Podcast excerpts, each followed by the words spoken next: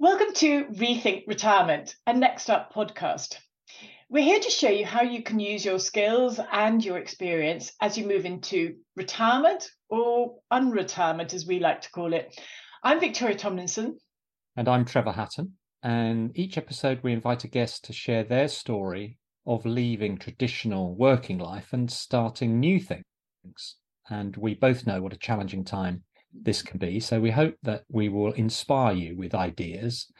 And perhaps if you're finding things a bit harder than you might have expected, that the stories that you hear will lift your spirits. Definitely. And today we're delighted to welcome Christina Patterson. And I contacted Christina when she wrote a piece called Love Island for the Over 50s and thought, you're one of us. Uh, the whole tone of the piece was that, you know, we're all very young still and we need to be out there a bit more and doing things, living life to the full later in life. Christina, welcome. Thank you very much. Delighted to be here. Hi. Christina, I know you put Love Island for the over 50s into context for us a few minutes ago, but I still thought it was a wonderful idea. Um, perhaps you could just give us a quick background uh, to your life, your career, and how you got to where you are now. Well, thank you for your comments about the Love Island piece. It was great fun to write, though I am definitely not going to be strutting around in a bikini on reality TV anytime soon. Um, so I've had a very uh, varied work life. I started off in publishing and um, then worked in the arts. I worked at the South Bank Centre for some years, uh, programming and presenting literary events. And then I went to run a small arts organisation called the Poetry Society, which is the national organisation promoting poetry. And during that time, while both at the South Bank and the Poetry Society, I had been doing um, freelance book reviewing for the Observer, Independent, Independent on Sunday, TLS, and so on. And I had secretly always wanted to be a journalist, but kind of never really known how to do it or had the nerve. I, I remember when I was at, at university, I went to see a careers officer and she said, um, you know, what do you want to do? And I said, well, I'd love to go into journalism. And she said, oh, that's very competitive. And I thought, oh, well, I better not try then madly. I mean, it just shows how, you know, madly, how madly yeah. things could be. And I had I'd been very, very academic at school, always got A's and everything, and um, had applied to Oxford along with my three good friends at school. And my my school was a, a, a grammar school that turned comprehensive just after I went there, and they didn't do that kind of Oxbridge sausage machine thing that um, lots of private schools and grammar schools well, private schools still do, grammar schools used to do. So um, my three friends who got private tuition all got in and I didn't get private tuition and I didn't. Am I bitter? Yes, extremely bitter, however many years on. And I think that was probably what gave me my uh, fear of uh, rejection and failure. So I didn't go into journalism. I did go into publishing and the arts. And I'm very glad I did because I had a very interesting time. And when I think about the people I met, over the years. I was incredibly privileged. I met, you know, most of the great writers of the 20th century. But when I got the opportunity, somebody, the literary editor of The Independent, approached me and said, Would I like to apply to, to be his deputy? And um, I was torn because I was running an organization. I mean, only 15 employees, but I, I, have to admit, I loved being the boss. You know, the, the finance officer put on my pigeonhole, Queen Bee, you know, because we, we just, it was, it was, such a laugh. And We used to have margaritas on the roof. Um, well, I mean, the, the, the, the ostensible excuse for that was I started a kind of poetry reading group, but we would have margaritas on the roof and we'd have knock off on a Friday. We'd have what we called the 545 and all go down to the Poetry Cafe, which is also a bar, and all have um, San Miguel's or Chardonnay or whatever one drank in those days. So it was great, great fun, and it was a, a you know difficult to give that up for what was essentially sideways a sideways move, you know, at best. But um, I became deputy literary editor of the paper, and um, soon worked on arts as well, and then moved to the comment desk and within a few years, I was a columnist, had my own column twice a week. I did big interviews. Um, so it was fantastic. I had 10, well, I was going to say I had 10 fantastic years at the Independent. In fact, I had nine fantastic years at the Independent. And then there was a change of regime. The editor um, who I really liked and who really liked me was fired, and a new editor came in. And I think it's fair to say that mutual affection did not flow. And um, uh, one day there was talk of there were cuts on the paper uh, because the Independent was in, you know, like all newspapers, very stretched financially, and they were looking at the columnists on, you know, people who were expensive, and I was among them. Um, not, by the way, uh, Victoria, in the kind of terms you mentioned to me in the in our little, you know, the corporate bit of our chat before we started, but in journalistic terms, I earned a good salary, and uh, and that was, you know, I and various colleagues were deemed too expensive, which was sort of very difficult, um, but you know, understandable. What for me was not understandable was that um, uh, I had been asked, I had asked if I could keep a contract for my column because a column, when you're a newspaper, a column is kind of the top, the top thing really. And it's, and I thought that could be my brave new terrifying world of freelancing, which I knew was the only option because journalism is, you know, in in a bad old way, and yeah. I knew I would not get a job like the one I had, and um, and everybody else kept their column, and a new person in a new role um, did not allow me to have mine, which you know was a bit weird because a few weeks after I left the Independent, I was shortlisted for the main journalism prize, the political journalism prize, the Orwell Prize, and I was the only woman on the shortlist. So it was very embarrassing for the paper, but I can tell you a lot more embarrassing for me. And um, and I was absolutely devastated and mortified, and felt that I had lost my role in the world, my status, my salary, and my, and more more than all of that, my vocation, because um, it had taken me a long time to find what I really believe to be my vocation, which is essentially as a writer. And I loved it. I was good at it. Readers loved my work, and um, in one second, that was all taken away. And it was it it was. I've had a lot of grief in my life. I mean, as things stand now, I've lost every member of my family. I've had cancer twice. You know, I was diagnosed with an incurable autoimmune disease in my 20s when I was uh, crippled with paralyzing pains. Um, you know, I, I mean, I'm, you know, obviously hashtag first world problems. I've had a very privileged life in so many ways, but I've been through a thing or two. And I have to say that uh, losing the job I adored was absolutely among the worst things that's ever happened to me. So um, I have huge empathy for anyone who is struggling with a kind of post retirement, post redundancy, post work identity existence. It's a very tough thing. You know, unfortunately, nobody has yet worked out exactly why we are on this planet or whether we are random collisions of atoms. But one of the ways that we, certainly in the Western world, make some kind of sense, tell ourselves a story about what it means to have to be alive here and create some kind of meaning for ourselves is through our work.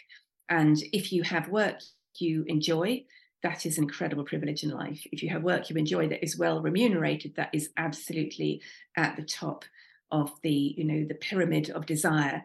And I was lucky enough to have work that paid me well enough and that I loved, and I lost it. And so the last decade for me has been about piecing together a portfolio life that works for me and um, and in fact I, I did I've, I've, written two books and the first one was um, called The Art of Not Falling Apart and it was inspired by my experience of losing my job. And um, I decided in a kind of journalistic way to sit down and interview lots of people in lots of different situations in life about how they had coped when life went wrong for them because life does go wrong for all of us at some point.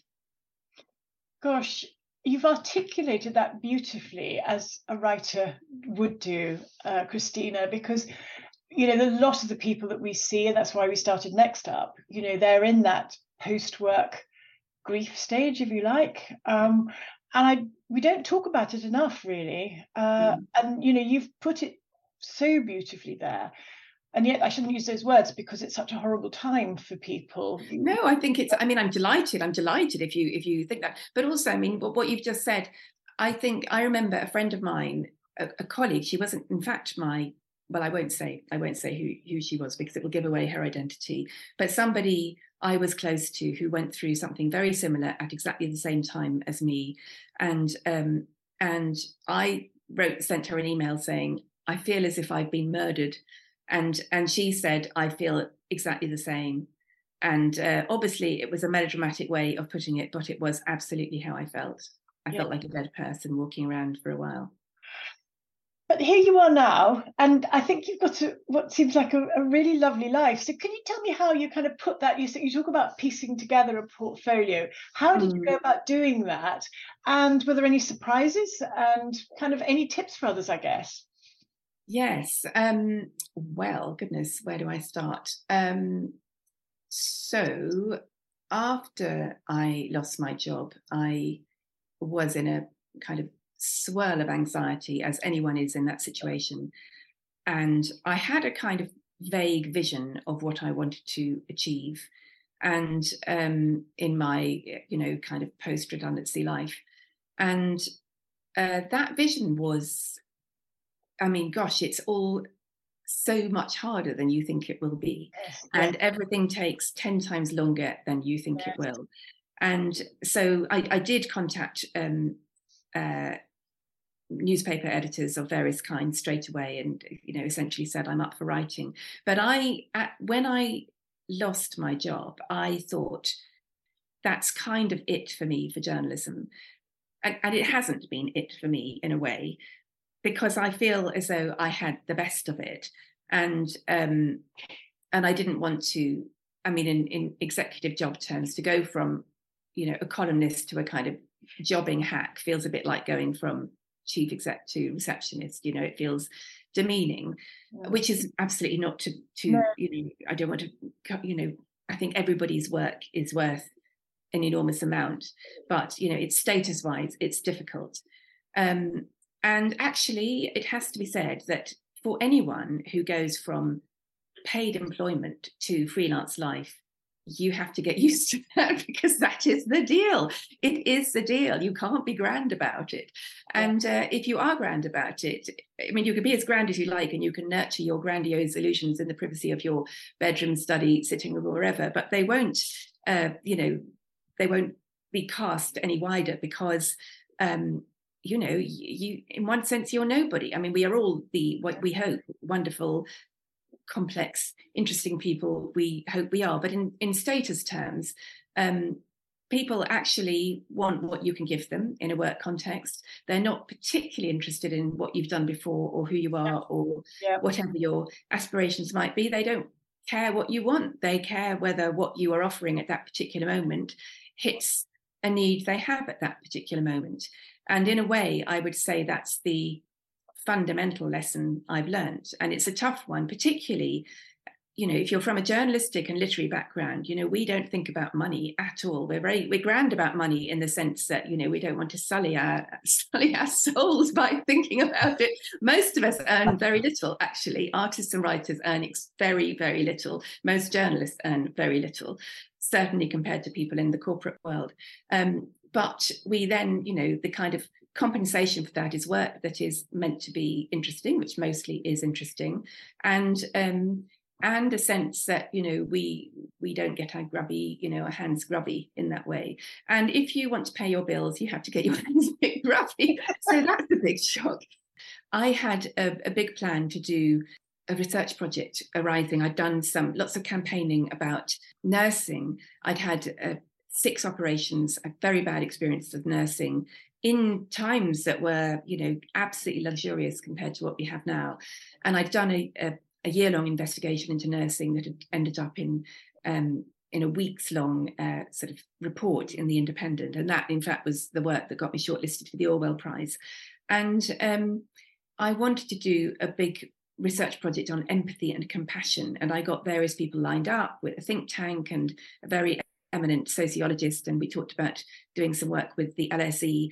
I spent two years trying to get that off the ground and had everybody lined up. And then, you know, one person was fired from their job, the person at the think tank. And then I tried for another year with somebody else and it didn't happen. So I spent three years trying to get something off the ground that didn't happen. And uh, of course, I wasn't paid a penny by anyone for any of that work. And during that time, I was offered all kinds of things I didn't take which were then not open to me. And also during that time, in one sense, my market value had gone down because my value when I started was as someone who had just been a columnist um, on a national newspaper, and my va- my value three years on was, you know, jobbing hack in a sense. Um, Christina, could yes. I just, um, as Victoria said, you you talked about the whole emotional roller coaster with real eloquence. Mm. Um, I wanted to go back briefly and just ask you who did you kind of lean on? Who did you get support from? What was the impact of all of the things that were happening to you on people close to you? Well, I was single. I didn't have a family. And uh, for me, that was, you know, part of the horror in a way that I was 49 and I was facing my 50th birthday without a partner, a family, an income, or a job, which was not really what I planned for myself. and uh, and um, at one point, here's a surreal thing, and I I did write about this in my book. I was so exhausted from the effort of trying to cobble together 200 quid here, 300 quid there, etc., that uh, I I went out. I'd gone on, on a writing retreat, and a friend said, um, "Oh, why don't you put your flat on Airbnb before you go?" And I'd only vaguely heard of Airbnb, but I did, and I got you know lots of requests for bookings. And when I got back, I I thought, gosh, you know, it, it seems that my bed is worth more than my brain, which is not really what I was expecting. So, uh, for you know a bit, I mean, not a very long period, but there was a period of sort of weeks when I would stay with my mother or various friends um, and rent out my flat. And I remember um, once I had a, a booking come, people come in, and um, and I wandered around where I live, and then went into the local church. I was absolutely exhausted, and I was doing Sky. I do the Sky News press preview. I'd be doing that twice a, a month for probably fifteen years or something like that. And I was booked to go on that night, and um, I ended up I was so tired. I lay down on a pew in my local church and thought, oh, you know, I feel like getting, you know, 40 winks not that I, I, actually i can never sleep anywhere but it was a kind of it was a kind of sort of despair thing really. And to my absolute horror someone came along and i thought you know could this be the vicar's wife saying i'm sorry you'll have to leave now?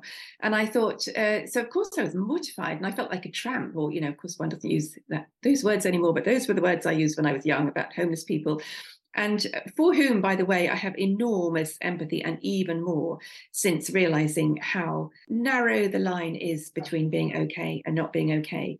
But I do remember being essentially chucked out of my my local church after lying on a pew like a homeless person and thinking, God, I really hope this person doesn't switch on the TV and see me on Sky later tonight that is going to be extremely embarrassing.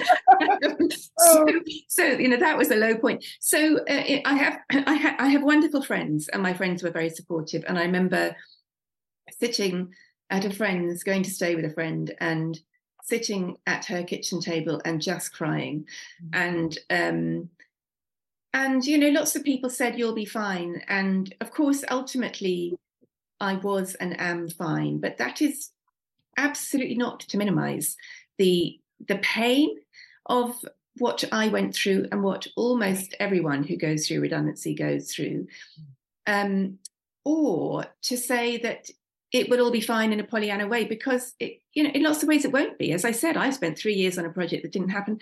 The other thing um, that I, I, think I was saying uh, before the uh, before my computer went mad is that um, so many people said to me, "Oh, you must be on boards. You should be on boards." And I'd been on boards when I was young, arts boards. I was asked to go on quite a few boards, and I did two or three and gave those up. I don't know what made me think I had to give them up when I joined the Independent, but I did give them up. And I just thought, oh yeah, you know, I get asked to go on boards, no, no problem. I mean, they were they were arts boards, they were not paid, but and I had a full time. I had very full time jobs anyway, so it was fine. But um, when people said, "Oh, you should go on boards," I thought, "Oh, yes, that's a good idea. I'll go on boards." I had no idea how competitive it was, and I had people like the permanent secretary at the Department of Health saying, "You know, yes, please do apply." So I would apply, and had hardly any interviews, and um, and then because I am politically, you know, kind of not have not been for the last thirteen years in tune with um, this government, and particularly for the last six, um, I didn't feel I could get through any public appointments or anything that involved, um, you know, kind of sort of endorsement from government. And so I had thought that I would get two or three board roles and you know that would be a baseline income and then I could write books on top of that. And I and that was very very tough. And um, in the end I took on a, a board role for a big charity which I really loved. I did one term of three years, and it was intellectually challenging and fascinating. I didn't feel I could do another term at that point because I was on the um, uh, what do they call it HR committee, and we we appointed a, a, new chief exec, and it was incredibly time consuming. And I thought this is turning into n- not a full time job, but you know a very substantial investment of time, and practically everything I'm doing is unpaid. You, one can reach that point if you're freelance because, as I'm sure you'll know, you know you, there's so much admin, emails, diary management. Um, research for this, that, and the other. You know, so many kind of sunk costs in in things that don't necessarily have money attached to them. And then I did get a, a paid role on a housing association. So I, I had emotional support from friends, um, but not many people I knew were doing what I was trying to do. So I didn't really have examples of this is how you do it. This is go from how you go from having a salary as a you know journalist with a you know fascinating job interviewing you know Nobel laureates to being Ms. Nobody sitting in the corner of your flat, um, sending emails into the ether that aren't answered, you know. So it would have been quite useful to have a few seminars in that, I suppose. and eventually, you know, I have cobbled together a life. I have a lovely life. Look, I'm not, I'm not, uh, uh, nobody's going to get out any tiny violins for me. I don't earn all that much. In recent years, I have not earned particularly very much. I haven't tried to, to be honest um, because I've had, I've, it's been more important for me. I, I had a book. Um, my brother died just before the pandemic, and I he didn't have a partner or family, and I had to sort out everything, which was, I mean, obviously it was horrific when he died. He was my sister had died um, in 2000. Both my parents are dead, and none of us had partners or children. So, um, a, it was horrific being the last one left in the family, and b, I had to organize absolutely everything, and there was no will. And C, I thought I now have to write the book I've wanted to write all my life before I die, which is a family memoir, partly about my sister, my dear sister Caroline, had schizophrenia and had a very tough life. And um, that had a big impact on the whole family and a particularly big imp- impact on me. And in fact, I've uh, written a piece for the Sunday Times magazine that's coming out in, in a few weeks about her illness and generally the effect of mental illness on siblings, which I think is something that's not talked about much at all. And when people talk about mental health, as they seem to do all the time these days, I think what they generally mean is sort of vague anxiety and not schizophrenia or, you know, related bipolar or some of these um, illnesses. So um, yeah so i i did write that book and i and i got a you know i got a good deal for it and there was an auction and that was all very exciting. And that was my focus and the book came out a year ago in hardback and it's coming out in paperback um, in a couple of weeks. And so earning money has not been my focus for the last few years. Obviously i have you know paid my bills. And also i decided um, to train as a coach because uh, i well, one reason was financial because I I didn't want to, you know, writing is not really a sustainable uh, living in the long term now, and uh, and I didn't want the pressure to be on it to to pay the bills in it, because it, it means you can't write what you want to write. And for me writing is the thing really. Um, but also because i massively missed after by then eight years at home on my own. I do have a partner so i'm not completely kind of conversationless in my life. My work is at home on my own most of the time. And as an extrovert, um, as you may realize, because you have probably been unable to shut me up since we started this podcast, as an extrovert, I'm massively, massively missed sort of sparky human interaction, just that engagement. And I loved running an organization. I loved having colleagues. I've really missed having colleagues.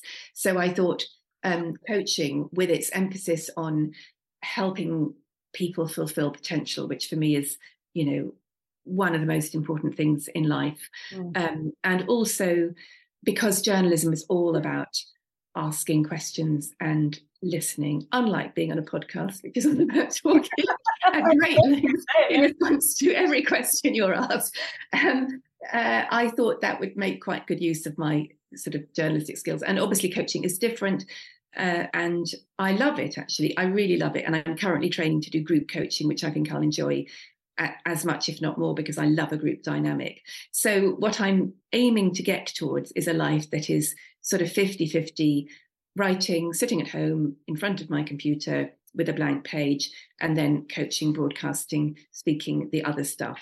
And um, in the process, I will also get back into thinking, you know what, this thing about working, it's also meant to earn you money and not just be about sort of, you know, what interests you. So, so that's my focus really. Well, I think that's brilliant, though, Christina. Um, I, you know, people just don't talk about how hard this can be, this next stage. And do you know what? I think you will reassure many men because the thing that we were saying when I started Next Up was a lot of men who had thought their friends all said, Oh, well, you'll go on boards. And they kind of raised expectations, whether they said it or not, there was sort of an expectation.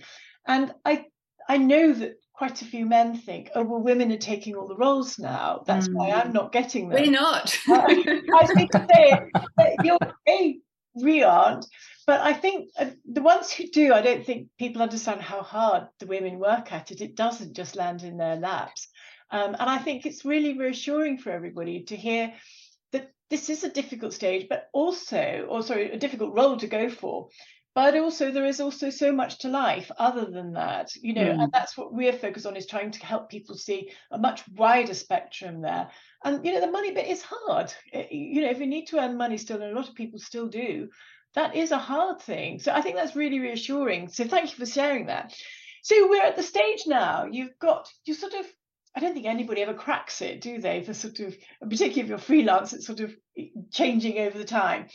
But what's on the horizon for you? You know, are you feeling contented now, or have you still got plans for the next stage? How's that going? Oh, I'm never contented. Never ever contented. But um, I mean, you know, I mean, in one sense, I have a very happy life and a very lovely life, and um, I'm very happy with my lovely bloke who is sitting at this table, punched over his computer, who I met when I was 51. So there's hope for people who have uh, not managed to uh, find love. It took me a very long time. Um, and so, you know, I have a lovely life. We, I'm sitting in a house in Umbria. Um, you know, which is also definitely not warranting any tiny violins. And um, and you know, we we have a lovely life, and I do lots of work I enjoy. Work wise, I'm never satisfied, but um, I don't think I've, I'm not sure many people are ever satisfied on the work front, and um, and I think particularly writers are never satisfied. And the writing life, which is the kind of core of who I am and what I do, is a very very tough life because the two books I've written, I wrote very quickly once I had the deals lined up with the publishers. But getting a deal, even with a very good agent, you know, is is tricky because you, there are a lot of ducks to line up. And um, so I'm at the process at the moment where I've been mulling over ideas for my next book, and I haven't kind of worked out exactly what it is. And uh, so, of course, I'm miserable about that. Um, but uh, broadly speaking, I enjoy most of the work I do. I love doing the broadcasting. I love the coaching. I've written a, few pieces, one for the Observer, one for the Sunday Times. I love my reviewing. So broadly speaking, I have a very nice work life. Uh, but am I satisfied with it? Absolutely not, because, because I don't know that one ever is. No. that's uh, that's great. That and and you know we we meet lots of people who have gone on and done all sorts of things and and many common threads but one of them is you know one thing leads to another that that you know if you ask them what are you going to be doing in in five years time? they say well I, i've no idea but it won't be what i'm doing now. Mm. uh, it'll be different in some way. Um, and and it's quite reassuring to hear people say that i think. Um, and and I wanted to ask you, you've given us so much. I mean, you've been incredibly generous and open. Um, if you were to kind of look back over that whole period and sort of distill any advice for other people in things you might have done differently, that sort of thing, what would you what would you say to people listening to this podcast? Mm. Lessons learned, I suppose. Lessons learned, gosh. One of the things I would say is that whether in employment or as a freelancer, obviously taking competence as read because you know that is a re- pretty you know central part of any work. I would say that one of the most important things is to be a pleasure to work with because um, people don't work with people they think are difficult. And um, even the most prima donna-ish prima donna does not get to be a prima donna forever. Everybody's star fades in the end. You know, powerful people are fired. Politicians give us, you know, in a way, the kind of most vivid examples of these. Boris Johnson may well be, well, is milking his the disastrous job he did, and um, you know he's racking up his five million for his nonsense already. But I don't think anyone on this planet would say that makes him happy. What made him happy was power, and he has lost it. And um, I think that we all lose our status. We are all fundamentally the same, not in our character, but we are all.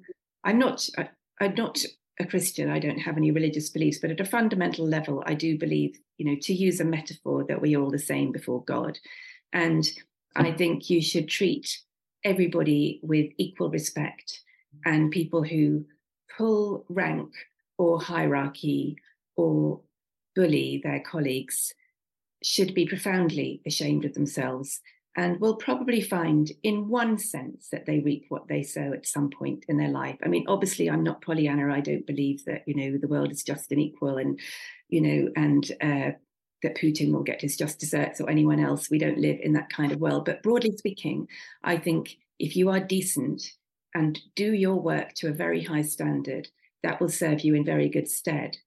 But if it all goes belly up, as it does for many of us and as it did for me, then decency and competency will not in themselves guarantee that you get the work or pay the bills. And the advice I'm about to give is as much to myself as anyone else because I'm not very good at this.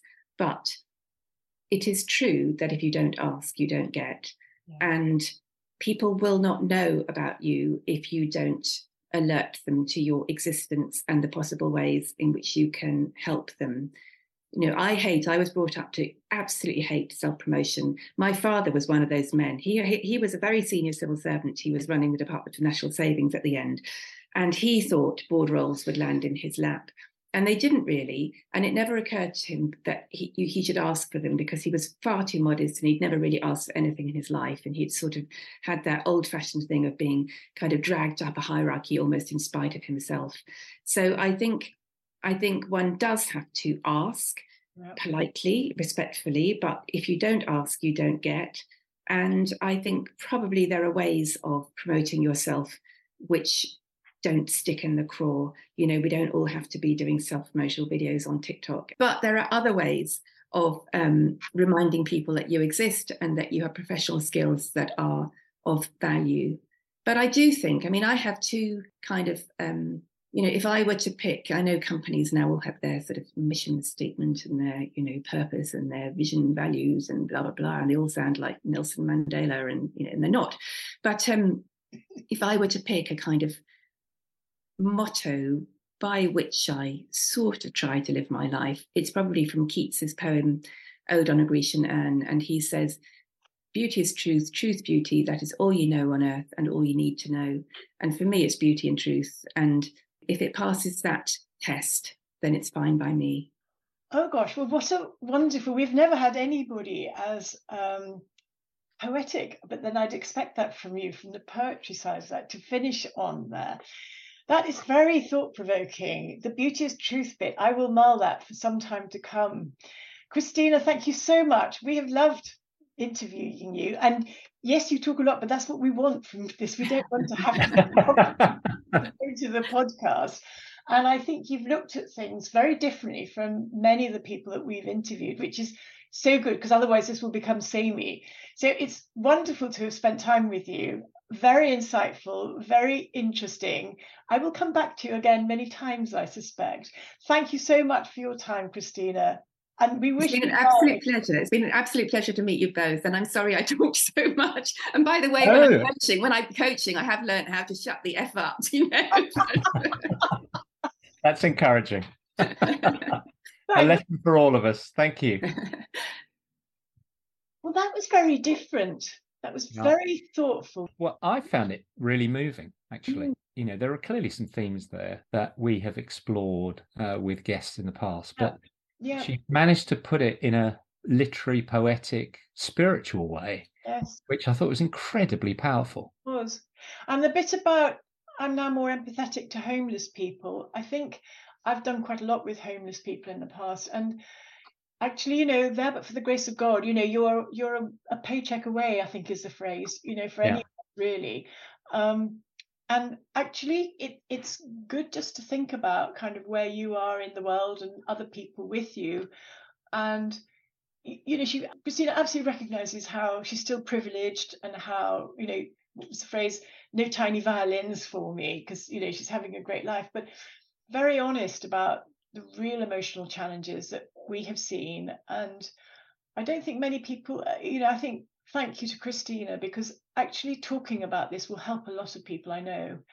Yeah. Uh, and it's a bit about knowing that you're not alone. That's what we always wanted from next up that it was helping people understand that there's a process there's a grieving process that you go through uh, when you leave. Uh, she said something about i'm just trying to think.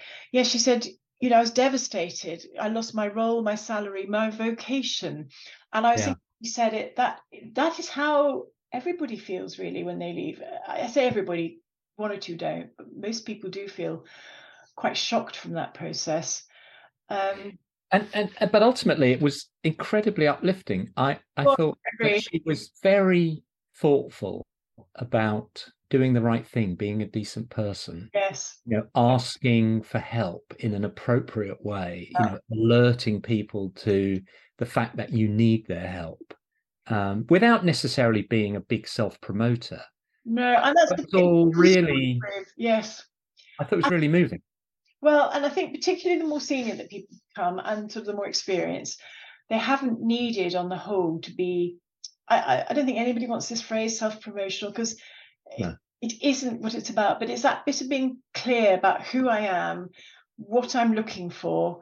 And I think we were we talked about this not long ago about a banker we were working with, and he said, I'm much better in my coffees now because I'm clearer about what I'm wanting and asking for it. And I'm now getting much Mm. more success from them. Um, he didn't really know why he was having coffees, we were just having coffees, but it gradually became kind of more refined with that. And then things start happening when people are, oh, that's what you're looking for. Oh, well, let me introduce you. Oh, let me have a think about why don't you? Yeah. That's it. And it's not about, it's just people want to help others, actually, fundamentally on the whole. And if they don't quite know what you're looking for and who you are and things, then it's quite hard to do. Yeah. So if you've been moved by Christina and would like to hear other stories, they're all very different. Uh, that's what makes it so interesting. So just go and have a look at our website, next-up.com, and don't forget that hyphen. And we have so many stories, video stories, blogs, tips, insights uh, that hopefully will help you going through this phase, which isn't always a very easy journey. Absolutely. Please do join us next time at next-up.com.